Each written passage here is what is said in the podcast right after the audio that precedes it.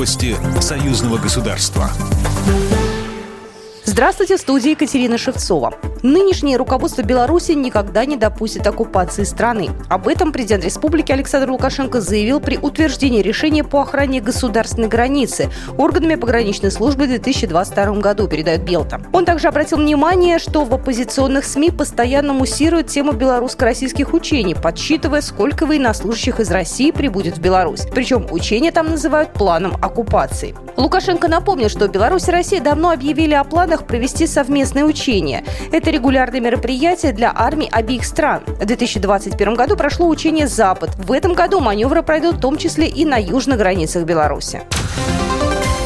Безопасность государственных границ Беларуси будет обеспечена любым способом. Силы и средства для этого имеются. Об этом заявил председатель Государственного пограничного комитета Анатолий Лапо, передает Белта. Глава ГПК обратил внимание, что прошлый год был для пограничников особенно напряженным. Например, на польском направлении непосредственно у белорусских рубежей находится 15 тысяч человек, представителей силового блока. То есть на каждые 200 метров приходится по 7-8 человек. Напряженной остается обстановка и на южном направлении. УП упомянул в качестве примера недружественного поведения учения Полесье. Сейчас использую как повод планы по проведению совместных белорусско-российских учений союзной решимости украинская страна нагнетает истерию, считает глава КПК.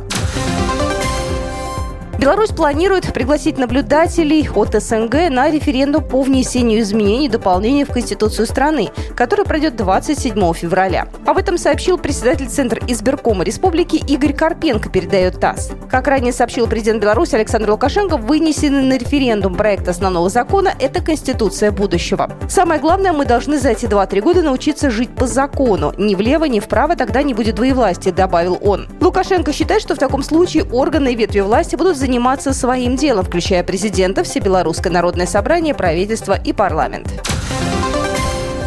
Белорусско-российский университет стал одной из площадок масштабного международного конгресса, посвященного русскому языку. Мероприятие проводилось при поддержке Министерства науки и высшего образования Российской Федерации в рамках подготовки к году русского языка в СНГ 2023. Для участия в площадках зарегистрировались 3400 специалистов из 59 стран мира, сообщает пресс-служба БРУ. Программа произведена по заказу телерадиовещательной организации Союзного государства. По вопросу размещения рекламы на телеканале «Белрос» звоните по телефону в России 495 637 6522. В Беларуси плюс 375 44 759 37 76.